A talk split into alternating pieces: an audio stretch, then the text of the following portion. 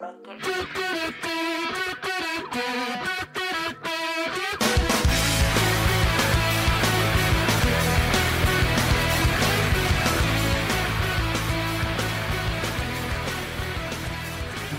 Buongiorno e buon martedì 4 giugno, amici di Radio Statale, questo è Notorsport. Un saluto da Enrico Boiani, qui con me c'è Mattia Tremolada. Ciao a tutti. E c'è Edoardo Vercellesi. Buongiorno. Oggi Simone Chimento ci ha completamente abbandonato, direi. ci ha balzato a pie pari, quindi siamo solo noi tre, pochi ma buoni, mi, mi viene quasi da dire. Di cosa parliamo oggi, Tremo? Parliamo di moto mondiale, perché ovviamente è stato protagonista di questo weekend MotoGP, Moto2, Moto3 al Mugello. E poi ho preteso un segmento o comunque una piccola parte sul Blank Pain Endurance Series perché Tremolada era presente alle Castellet e voglio che ce ne parli. E ovviamente nel finale parleremo anche del Blank Pain come ha appena detto il buon Edoardo Vercellesi. Io come al solito però ragazzi direi di partire con la musica, la musica di Radio Statale.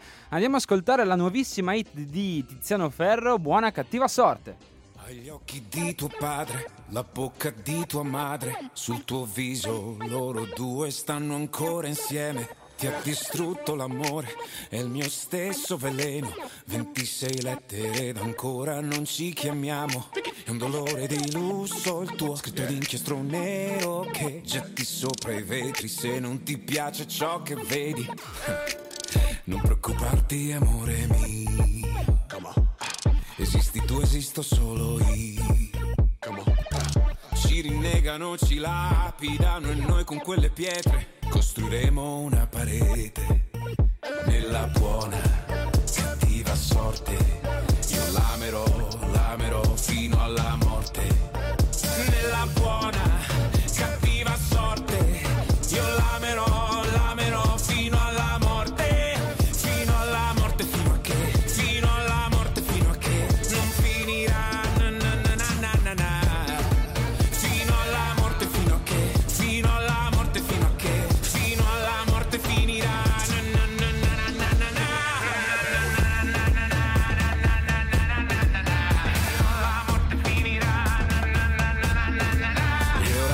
ora baciami forte tra i dipinti al museo. Mentre urli sei cambiato e rispondo non è vero. È un amore di lusso il mio scritto pure di lacrime. E dall'ossessione per il sapore del dolore.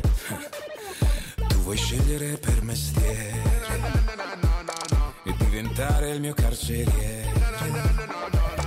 Non capisco qual è il trucco, ma capisco qual è il piano. Controllare da lontano, nella buona, cattiva sorte. Io l'amerò,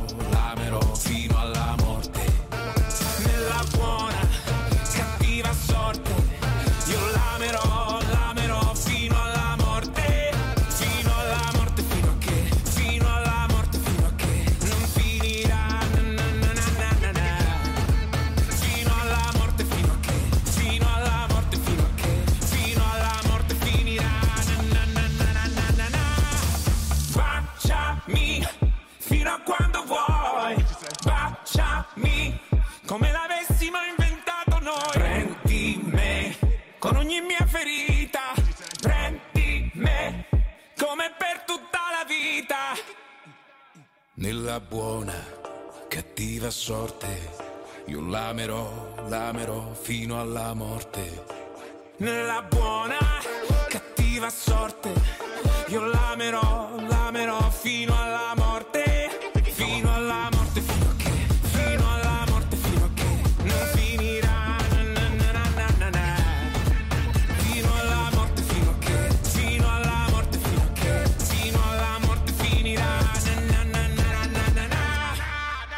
Tiziano Ferro, buona e cattiva sorte su Radio Statale. Siamo sempre live con Motorsport. E siccome ci piace particolarmente la musica, ehm, che ne dici, Boia, di, questo, di questa collaborazione tra Tizianone e Timbaland? Beh, interessante, devo dire. Non me l'aspettavo, forse. Neanch'io. Eh, però devo dire che comunque quando cioè, la gente si impegna, ha tanta esperienza, poi i lavori alla fine pagano, no? Quindi, ed ha pagato, anche mi viene da dire, eh, l'esperienza, il duro lavoro di Danilo Petrucci che ha eh, trionfato in quel del Mugello per la MotoGP tra l'altro gli ha portato bene il, conu- il comune dove vivo, perché in curva 1 alla San Donato ah, ah, è riuscito. Nessuno ti ha cagato.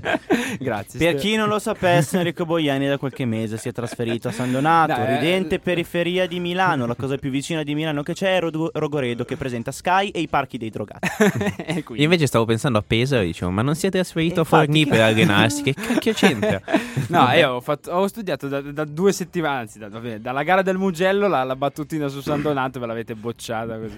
Minchia, complimenti, tra l'altro, devo dire. Grazie, no, vabbè, comunque Petrucci che ha vinto la prima gara, veramente commozione incredibile. eh, tra l'altro c'è anche però scattata qualche polemica con il suo compagno Dovizioso che ha detto abbiamo perso punti, oggi non doveva forse andare così.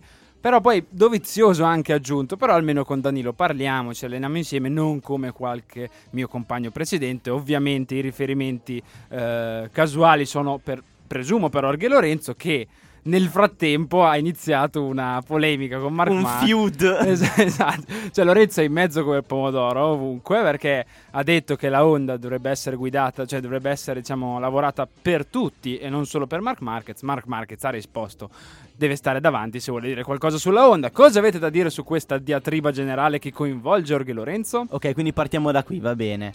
Eh, a me fa sorridere il fatto che eh, Marquez dia sempre l'impressione di essere... eh, ma Marquez è un, baby killer. È un baby killer nel senso che ha la faccia da bimbo e poi non te le manda a dire ed è positivo, è bella questa cosa, insomma, anche fare delle affermazioni così importanti, però ti fanno capire il peso politico che ha all'interno di Honda Marquez. Al di là dei contratti e dei risultati che chiaramente, ehm, come dire, eh, Gli danno ragione. gli danno ragione, ma oltre a tutto ciò c'è questo status di fenomeno e di uomo simbolo che gli permette di fare quasi un pochino quello che vuole, ecco.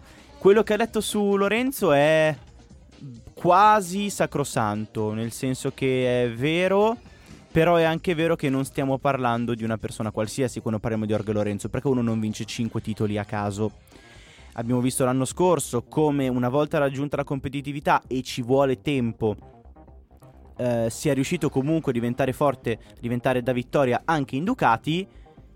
Mm, dire che dobbiamo aspettare più o meno lo stesso tempo per lui in onda sono parole forse un pochino forti, più che altro perché l'idea di dover aspettare un altro anno per vedere Lorenzo competitivo fa spavento. Però secondo me, e aggiungerei questo, discostandomi un attimino dalla questione delle polemiche, ehm, nella MotoGP odierna, in cui il livello è talmente alto da vedere Rossi, Dovizioso, Pirro, Lorenzo e Rins fuori dal Q1, fuori dal Q2, doversi qualificare tramite il Q1, evidentemente riuscire a diventare veloci è molto più difficile. Ci sono tanti piloti che sanno fare la differenza. Vero, però secondo me eh, Lorenzo sta pagando a carissimo il fatto che eh, ne- penso nessuno, lui compreso, si aspettasse così tanta fatica con la Honda. Perché Assolutamente. se in Ducati ehm, eh, Lorenzo è arrivato con la mentalità giusta per mettersi ehm, sotto a lavorare duramente, non aspettarsi grandi risultati dalle prime gare e quindi costruire la moto su di lui piano piano. Invece in Honda penso che nessuno, a partire da, da Lorenzo stesso, si, si aspettasse una, eh, un inizio di stagione così difficile. In più, se la Ducati è una moto difficile per tutti i piloti e quindi sono poche le Ducati che vanno veramente forte, le Honda invece bene o male, anche, anche quelle private, abbiamo visto un- una gara incredibile di Nakagami, o comunque Nakagami, Craccio, eh, riescono a rimanere nei primi 10 con una certa costanza, ehm, togliendo ovviamente Marquez che, che fa assolutamente quello che vuole, è, padrone della moto al 110%. Quindi insomma eh, ci sono queste due aggravanti che pesano tantissimo sul, mm, sul coppino di Lorenzo e che insomma adesso do- do- deve, deve reagire. Eh, è andato in Giappone subito dopo la gara del Mugello per cercare di, di vedere da vicino eh, la struttura che costruisce le moto, cercare insomma ehm, di risolvere il problema all'origine.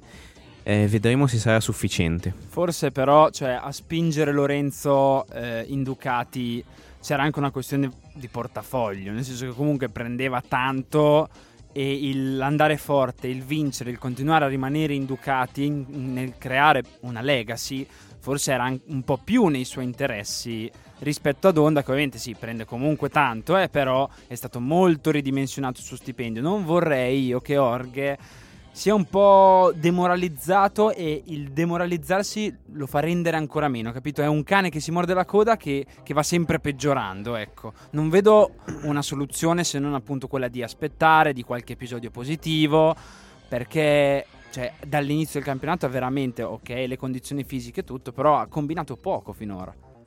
È indubbiamente vero, però eh, secondo me per parlare di questo argomento anche se è un'esperienza diversa, potremmo provare a fare un parallelismo con l'anno scorso, effettivamente.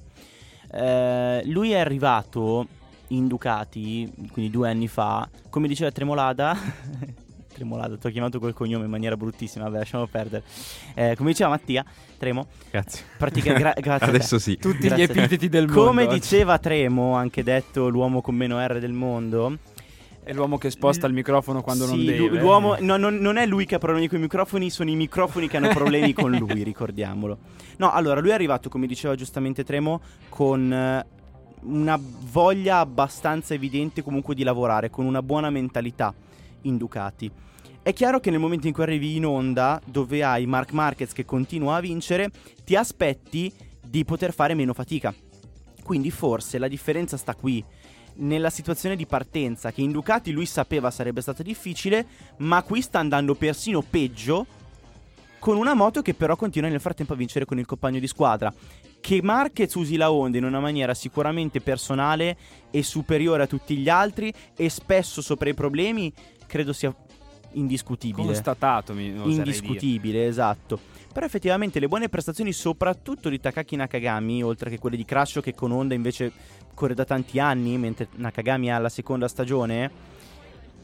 Vero anche che Nakagami ha cominciato su Honda, quindi ha sempre guidato solamente Honda in MotoGP. Diciamo che questo confronto può effettivamente mettere delle ombre ulteriori sulla questione di, di Jorge Lorenzo, questo sì. Ah, a proposito di iniziare con difficoltà un'avventura, torniamo a questo punto a Danilo Petrucci che veramente una, una gioia incredibile per lui, eh, super commosso anche quando è arrivato sul podio, no? l'urlo, i tifosi che lo, accla- che lo acclamavano. E forse cioè, meritata questa vittoria per zittire un po' tutti quei, tra virgolette, professoroni che dal, dal giorno zero hanno detto non si merita una Ducati ufficiale, ci deve essere qualcun altro. Petrucci è un pilota di seconda categoria. Sì, beh, in realtà già a Le Mans eh, Danilo ha fatto una bellissima gara arrivando molto vicino a Dovizioso e anzi probabilmente se non fosse stato Dovizioso avrebbe anche potuto tentare un attacco per la seconda posizione. Comunque sì, ot- ottima la corsa di Petrucci, è stato molto bravo.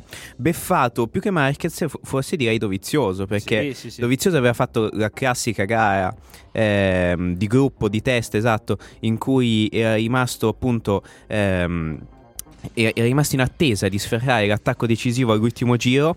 Il momento propizio è arrivato, Dovizioso sta facendo uno dei suoi classici incroci alla Marquez, salvo poi appunto eh, dover rialzare la moto eh, per l'ingresso di Danilo, che non ci ha pensato due volte a fiondarsi all'interno dei, dei due litiganti con una manovra dura ma, ma molto molto bella e mm, che tuttavia mm, non poteva non eh, suscitare qualche insomma non, non polemica però qualche risentimento Dovizioso comunque è stato molto, molto signore com- come, come suo solito ne- nel post gara non, non ha attaccato direttamente Petrucci no se ci fosse stato Lorenzo avrebbe detto No, eh, certo, però cioè, mio parole- com- no, avrebbe detto sicuramente una cosa tipo non mi aspettavo questa manovra dal mio compagno di squadra.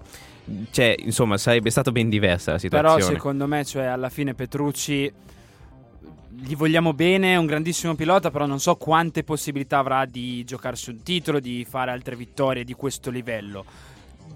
Mi sembra strano che tu che sei competitivo da un po' di stagioni, che ti giochi quasi sempre la vittoria, vai a mettere il pelo nell'uovo anche in questa gara, che onestamente è la prima vittoria di Petrucci. Io fossi stato indovizioso, io personalmente avrei evitato e non mi sono neanche piaciute troppo le parole che ha detto. È stato comunque sì, eh, diciamo, corretto, però io avrei evitato. Però questo ti fa capire alcune cose, ovvero che la classifica di quest'anno è bugiarda, perché Marquez è sì davanti, ma con pochi punti. Però in realtà non c'è una singola persona che ti dirà che non lo vincerà lui questo mondiale. No, perché la, certo. la superiorità che ha dimostrato, eh, al di là dei magari meno punti portati a casa vista la caduta di Austin, eccetera, ma la superiorità che ha dimostrato è evidente ed è iper favorito per questo titolo. Dovizioso non ha, secondo me, il potenziale che ha avuto due anni fa. E non Vero, ha sono neanche. d'accordo. Cioè, può avere quello dell'anno scorso, sì. Però, ecco, lui deve. eh, Dovizioso ha la necessità di non sbagliare mai niente. Deve capitalizzare su ogni singolo punticino. Marquez no. Ed è per questo che quei 4 punti di differenza tra il secondo e il terzo posto, che poi diventano 8, considerando quelli che perderebbe Marquez, eccetera, se fosse arrivato lui terzo e Dovizioso secondo, vabbè. È chiaro che quei punti diventano tanti in quell'ottica. Detto questo, ti pare che Petrucci che può vincere la prima gara della vita, il Mugello su Ducati, non si infila quando gli lasci uno spazio? Eh no. Dai, Ma veramente... ci mancherebbe. Veramente assurdo, ragazzi. In chiusura, due parole velocissime, anche perché penso ci sia poco da dire sul. Valentino Rossi eh, e Charles Leclerc. ecco, eh, riassumiamo così, nel senso che la strategia sabato è andata veramente un disastro, perché non ha, no, ha preso bandiera, quindi non è riuscito a fare il giro buono per eh, potersi qualificare per il Q2. Detto ciò, uno, se non il weekend più disastroso per Valentino Rossi nella storia sua personale del Mugello. Di conseguenza, mh, la Yamaha, noi lo ricordiamo sempre, ormai è un oggetto del mistero. In qualifica va forte, un weekend va forte Quartararo, l'altro va forte Vignales. Però quello che fa più punti è Valentino. Veramente non si capisce più. Anche Pernat, se non sbaglio, ha aggiunto la Yamaha nei casini. E quindi mh, non capisco veramente dove po- come possa risolvere queste situazioni la Valen- casa giapponese. Valentino Rossi e Charles Leclerc e Yamaha e la Ferrari. ecco, Valentino una- Rossi potrebbe essere il padre di Leclerc. al di là di questo, al di là di ciò, no, lui è Leclerc perché quello che è successo, partire dietro per una qualifica sbagliata per la strategia, poi provare una rimonta, poi uscire e quindi dover rimontare ulteriormente, poi buttarla al bar, è esattamente quello che è successo a Monte Carlo in casa È di vero. Leclerc, a Rossi qui in casa sua. Yamaha e Ferrari perché proprio come Ferrari è una moto il cui rendimento non è mai certo al 100%. Va forte ogni tanto, va forte ogni tanto con uno, ogni tanto con l'altro. È una moto che non... eh, più ancora delle altre probabilmente soffre il fattore ambientale, soffre la pista su cui ci si trova, soffre tante cose ed è difficile farla andare forte fisso. Eh sì, ogni weekend è veramente un'incognita e non, non si capisce mai se possa andare bene, se non va bene, chi possa andare bene di Yamaha. Piccola parentesi, poi direi che possiamo chiudere. Che gara ha fatto Alex Rins? Eh sì. Date ma- un motore a quell'uomo perché perdeva un sacco sul rettilineo, ma nel misto riusciva. Lui è- partito, credo, in quinta fila pure Rins, eh? E a un certo punto era primo. Ha fatto una Sì, gara sì, sì. folle. Sì, però come ho spesso anche ricordato qua, secondo me Rins e Suzuki sono in un momento magico loro, tra di loro, nel senso che non, non penso che se Rins fosse, che ne so, in Yamaha, cioè ci, ci sarebbero credo gli stessi problemi di Vignale, Quartararo Sì, e sono Rossi, d'accordo. capito? E- Questo e- testimonia e non- che Suzuki è una buona moto. Esatto, ed era quello proprio che volevo dire. E loro due, tra l'altro, Rins e Suzuki, si trovano molto bene tra di loro. Io direi che adesso possiamo veramente andare in pausa musicale. Poi parliamo di Moto 2. Prima, però, celebriamo la vittoria di Danilo Petrucci, che ha vinto, come abbiamo già sottolineato, per la prima volta. Ed a proposito, ascoltiamo For the First Time coi The Script. She's all laid up in bed with a broken heart. While I'm drinking Jack all alone in my local bar. And we don't know how, how we got into this mad situation. Only doing things out of frustration. Trying to make it work, but man, these times are hard. She needs me now, but I can't seem to find the time. I got a new job now on the unemployment line. And we don't know how, how we got into this mess. Is it God's test? Someone help us cause we're doing our best. Trying to make it work, but man, these times are hard. But we're gonna stop by drinking on cheap bottles of wine. Shit talking up all night. Saying things we haven't for a while a while, yeah. We're smiling, but we're close to tears. Even after all these years, we just now got the feeling that we're meeting for the first time.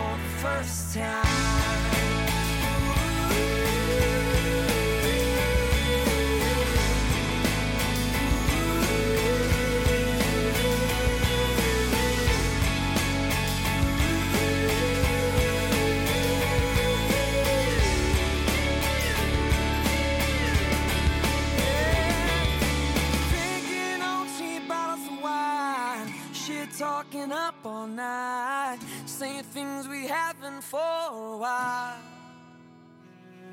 We're smiling, but we're close to tears. Even after all these years, we just now got the feeling that we're meeting for the first time.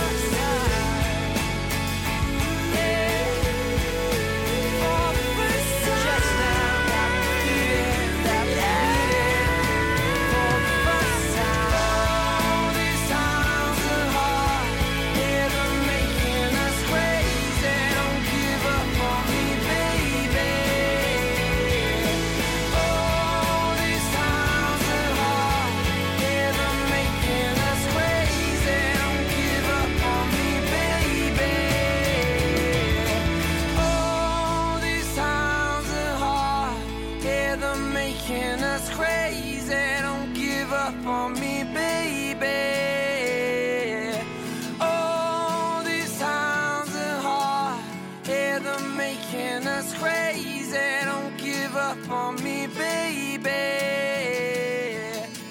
I The Script su Radio Statale, questa era For the First Time. Siamo tornati con Motorsport. L'hai detto con accento giapponese. For the First Time. For the first time, Dorifto! Esatto, eh, sto perdendo l'R piano piano. Ma se può essere serio un secondo dopo. Tan tan tan tan ta ta. Cosa? Mi, mi ricorda- mi hai ricordato la puntata quella di Sport Taste dell'anno scorso sui piloti giappo. Ah, tan tan tan Esatto, tan, con ci- sotto il maestro Ryuichi Sakamoto che salutiamo. Eh, detto ciò, che ci segue sempre anche lui, ricordiamolo. quanti fans che abbiamo. E accontentiamoli a questo punto parlando di Moto 2 perché signori back to back Alex Marquez ha vinto Trevolata la finisca di, di- di ridere No, perché mi immagino il direttore giapponese che non vede l'ora di ascoltare le nostre opinioni sulla gara di Moto 2. Ecco. Esatto, in seconda serata perché col fuso orario si mette in seconda serata. orari un po' indecenti. Eh, detto ciò, parliamo di Moto 2. Dicevo back to back di Alex Marquez, che a questo punto, un po' stranamente, eh, ma neanche troppo perché alla fine è un pilota d'esperienza, si candida a vero rivale del Balda. Sono pochissimi, due se non sbaglio, i punti che li separano. Ragazzi, cosa ne pensate? È un campionato di Moto 2 che a mio avviso eh, è divertente, nel senso che ci sono sempre un po' di variabili, non vediamo quasi mai sempre gli stessi. Per esempio, Garner, che ha fatto bene nelle prime prove, ha fatto malissimo. Tornerà. Eh, lo slogan è quello ormai. E quindi cioè, se, se la possono giocare in più piloti, secondo me i rookie stanno crescendo bene, quindi è un bellissimo campionato, a mio avviso, finora. È presto per dirlo e spero di non essere troppo ent- entusiasta. Ma eh, Alex Marquez sta facendo la stagione che ci si aspettava da lui tre anni fa. Cioè al secondo terzo anno di Moto 2. Sembra. Facciamo per- perché terzo, dai. Ok, va bene. Comunque, con molta cautela dico questa cosa, ma sembra che ehm, abbia trovato il giusto equilibrio, che stia, stia trovando una certa costanza di risultati e, e quella maturità che, appunto, come abbiamo detto eh, solo un paio di puntate fa, non aveva trovato e che rappresentava un po' la più grande delusione de- del progetto Alex Marquez in Moto 2. Allora, sì, sono d'accordo.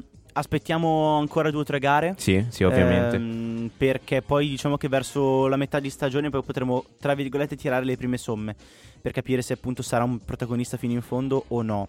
Da un certo punto di vista questa Moto 2 mi interessa molto perché essendo cambiato il motore ed essendo cambiate le potenze è più vicino a una MotoGP e dunque potrebbe e eh, lo verificheremo tra il prossimo anno e il 2021 secondo me essere ulteriormente formativa rispetto alla Moto 2 precedente che già a livello di ingombri e di peso cominciava ad avvicinarsi e quindi era comunque mancanza di traction control a parte, di elettronica a parte, un discreto, eh, un discreto allenamento. E a proposito di formazione, come vedete voi i piloti che sono venuti su dalla Moto 3, i rookie, perché io abbiamo visto in questo weekend del Mugello una grandissima gara di Bastianini, una grandissima rimonta di Di Gian Antonio, eh, Bulega purtroppo è caduto, comunque Secondo me stanno venendo su bene, si stanno facendo le ossa, non sono 25esimi, 20esimi, spesso arrivano in top 10, quindi devo dire che le nuove leve si stanno facendo sentire e quindi la Moto 3 alla fine i, cioè, diciamo, i veterani della Moto 3 comunque stanno venendo su bene, sono venuti su bene in questo anno di Moto 2. Sono assolutamente d'accordo con te, sì, eh, soprattutto Bastianini di Gian Antonio, ti direi, Mm, purtroppo sta mancando Martin, ma perché sta mancando KTM e questa è un'altra tematica. Ultimamente KTM è veramente non competitiva.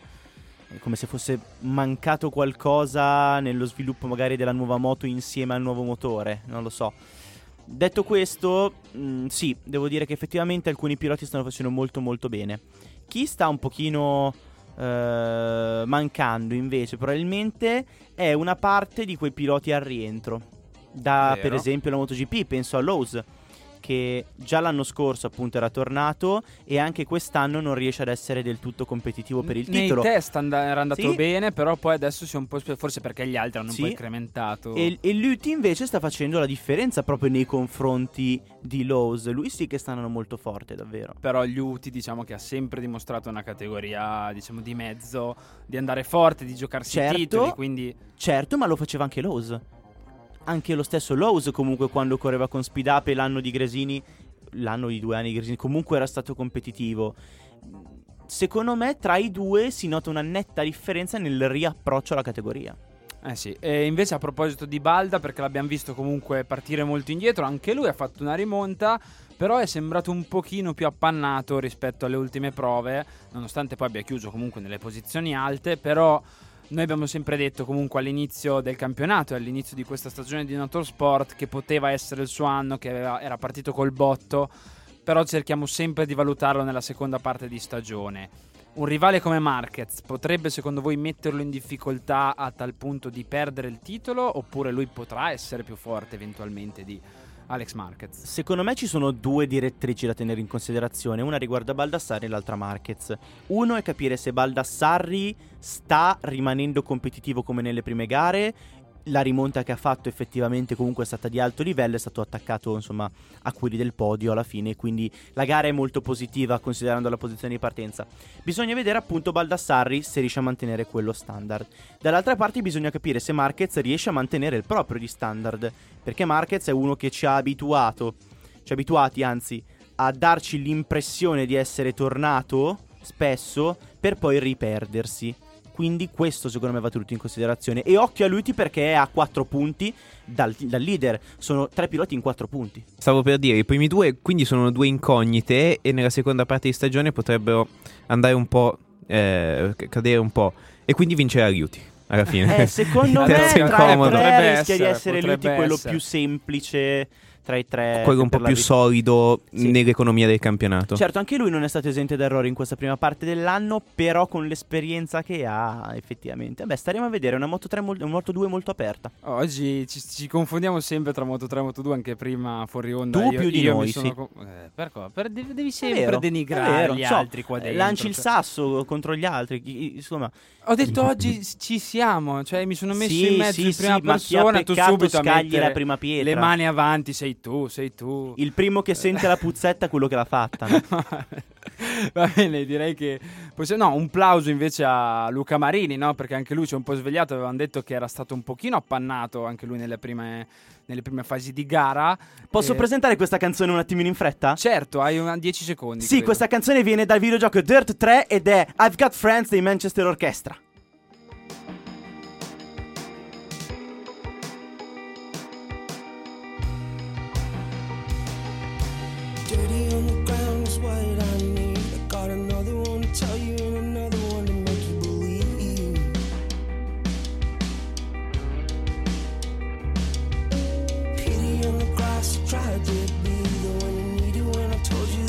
something bigger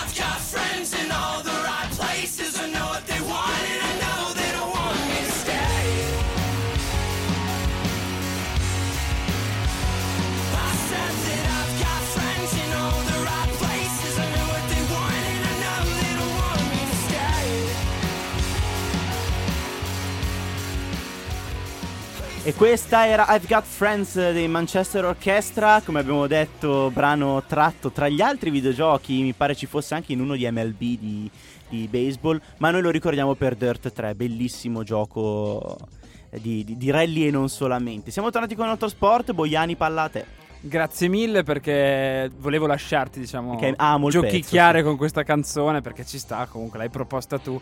Ed è giusto così, siamo tornati, come dicevi, su Motorsport e parliamo di Moto 3, perché anche qua eh, vittoria di Tony Arbolino in una gara pazza, come ormai siamo abituati a vedere in Moto 3. Con un dalla porta che noi non lo diciamo sempre, non riesce a vincere, non riesce a vincere, però oh, è costante, è sempre lì davanti, ci gioca sempre il podio e quindi rischia questa cosa, secondo me, di fare la differenza a lungo termine. Ed è il motivo per cui se proprio dovessimo valutare i- le, le chance di titolo dei vari piloti, probabilmente Lorenzo Dalla Porta, al di là di tutto, è quello che ti dà le maggiori garanzie. Perché è quello che sbaglia di meno. Perché anche se è tipo già la seconda volta quest'anno che viene beffato gi- nell'ultimo giro, è però è sempre lì.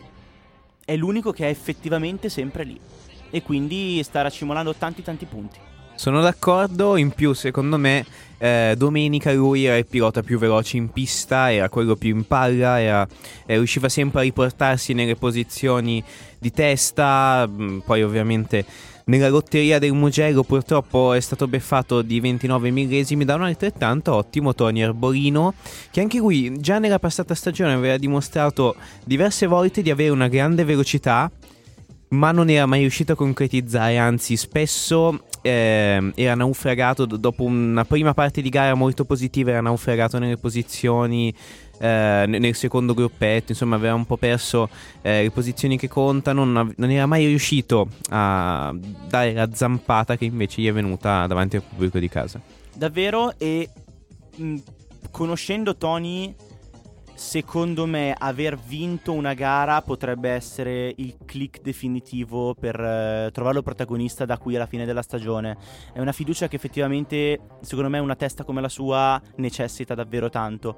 È sta- sempre stato veloce quest'anno, costantemente veloce, seconda pole position, quindi ha dimostrato anche sul giro secco di essere un pilota molto molto valido. In gara non sempre le cose sono andate come voleva. Qui, per quanto sia una gara lotteria, e su questo sono molto d'accordo, ehm, effettivamente può mettere un punto e ripartire. Allora, è una domanda un po' bastarda, ve, ve lo, ve lo preannuncio. E pignola. E pignola, bravo, mi è piaciuta questa cheat. Eh, abbiamo detto comunque che in questo campionato dalla porta tantissima velocità, Arbolino sta facendo bene, abbiamo visto anche un'ottima rimonta di Antonelli che nelle ultime prove comunque si è dato da fare, aveva vinto, quindi cioè tutti molto bene, ma chi è secondo voi, italiani e non ovviamente, tra i ragazzi della Moto 3, forse è ancora presto per dirlo, il più futuribile? Cioè quello che dite, secondo me questo ragazzo qua rispetto agli altri ha una marcia in più che lo porterà poi lontano. Avevo detto che era una domanda bastarda. Ma, eh. però inter- cioè, interessante. È molto interessante, solo che ci sono talmente tanti domanda, nomi. Sì, è vero. Tremo? Non so, ehm, a me piace Masia, anche se ehm, è un po' incostante, nel senso ha fatto un paio di errori già in questa prima parte di stagione, però forse, non so, è- ha reagito molto bene al, ehm, al licenziamento da parte di Estrella Galizia, È quando ancora correva nel CEV. Esatto, anzi ha, rischiato veramente, cioè io ehm, appunto qu- qu- quando, quando ho saputo della notizia ho dato per finito, invece si è riscattato molto bene con una bella stagione ehm, accasandosi a, fu- da Formula dei Campeones. La Cugna dei Campioni. Cugna dei Campeones, scusa. Formula è il team che fa la Formula 4, sempre Sì, della stessa, sì, Formula sì, 4 spagnola, sempre la stessa eh, filiera. E, e si è riscattato molto bene, poi è arrivato nel mondiale con quella gara bellissima in Austria e da lì poi è sempre andato piano piano migliorando. E mm, secondo me se continua, se continua così potrebbe diventare un nome interessante. Io mm, mm, nel premettere che vorrei capire se lo stesso percorso di Masia potrà farlo Jeremy Alcoba, Mhm. che quest'anno è stato lasciato a casa più o meno da Estrella Galizia, anche se corre ancora con le insegne del team Monlau, ma ha la moto di la Gliss, però ha ancora il logo sul casco. Nel CEV, tra i piloti attualmente al mondiale, a parte la mia fottuta paura che si possa bruciare Gianonku, perché l'hanno portato secondo me un anno troppo presto al mondiale, anche se poi vabbè l'esperienza la fai lì o la fai al CEV più o meno insomma cambia poco, la fai comunque. Mm, ma sia un nome da tenere d'occhio, perché effettivamente quest'anno sta trovando maggiore ehm, costanza. Sbaglia ancora un pochino. Chi mi sta deludendo tanto, vi devo dire la verità, tra i giovanissimi, e quindi escludo Marcos Ramirez che mi sta deludendo molto, ma non è più un giovanissimo, è Alonso Lopez, Ah. che non è mai stato veramente protagonista neanche in questo inizio di sua seconda stagione. Certo è presto, però da quello che aveva mostrato nel CEV me lo aspettavo un pochino più, un pochino più avanti effettivamente. E poi c'è Gabriel Rodrigo che sta continuando a sbagliare. Eh Il sì. solito Gabriel Rodrigo. Forse anche da Rodrigo ci si aspettava un pochino di più, passato un team eh, come quello di Gresini, no? E invece eh, sempre lì. Tra i piloti futuribili, eh, asterisco perché non sto capendo sui due piloti di Sky Racing Team VR46. Ecco, qui volevo arrivare perché anche io avrei detto come voi Masia, eh, non lo nascondo. Per aggiungere un altro comunque per differenziare a me verrebbe in mente Vietti. Perché comunque è giovanissimo, è al primo anno comunque concreto al mondiale e sta dimostrando una costanza e ha dimostrato nelle prime gare che non è così scontata per un rookie e per un ragazzo così giovane. Quindi a, a livello proprio di potenziale, non stiamo parlando di, di null'altro, vedrei bene anche lui. Vietti lo potremmo secondo me riassumere in un modo, sta overperformando. Sta performando molto più di quanto ci si aspettasse e inoltre dimostra di essere un pilota piuttosto intelligente. Lo noti già da come parlano i piloti quando uno ha particolarmente testa rispetto ad altri. Eh sì. Vietti da questo punto di vista è uno che forse dà più certezze di molti altri. Clip della conferenza stampa di Bastianini che non capisce le domande in inglese. del...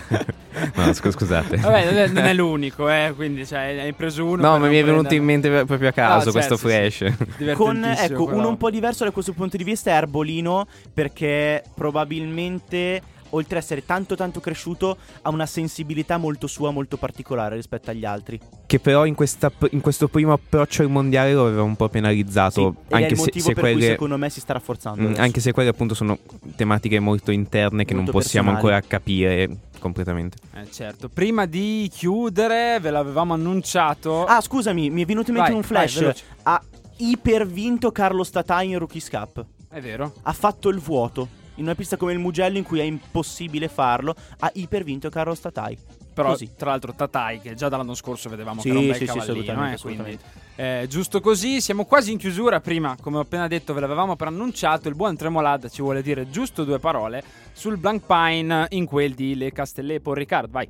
Allora, dopo eh, che nel 2018 avevano perso la vittoria nel corso dell'ultimo giro, grazie ad una manovra strepitosa di Albert Costa su Lexus, la Bentley numero 107, affidata alle mani di Steven Kane, Jules Gounon e Jordan Pepper, è riuscita a riscattarsi conquistando una splendida vittoria alle Castellet, che ha fatto seguito ad una bella pole position conquistata nella mattinata.